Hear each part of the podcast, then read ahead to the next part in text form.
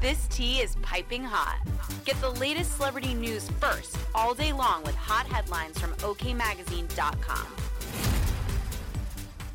It looks like Priscilla Presley and Bam Margera will no longer be friends going forward. Presley is mad the reality star is spreading lies, claiming she gave him one of Elvis's rings and robes, even though she didn't. Presley, 77, clarified the rumors and said her son Navarone Garcia never gifted him one of the late singer's personal items.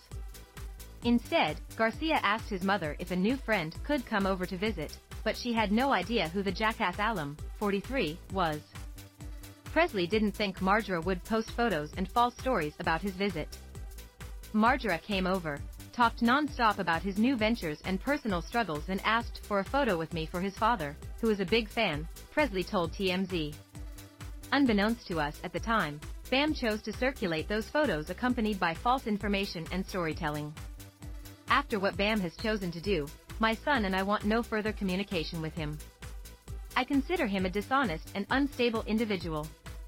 I had no idea who he was or that he was filming in my home without my consent.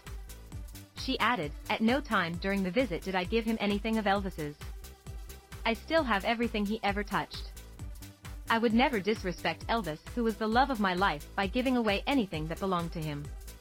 I have always protected them for the fans. Elvis belongs to all of you and I cherish my life with him too much to ever squander anything. As OK previously reported, Margera and Presley dined together following the death of Lisa Marie Presley. In one of the clips, the matriarch was watching videos of his five-year-old son, Phoenix Wolf. Even though it's late it's the thought that counts, he captioned the clip. Had an awesome day with it bam underscore underscore Margera so excited for the things to come. Garcia wrote at the time. We'll keep you updated. The MTV star has been trying to stay sober over the years, and Presley hopes he gets the help he needs and does what is right. Hit subscribe.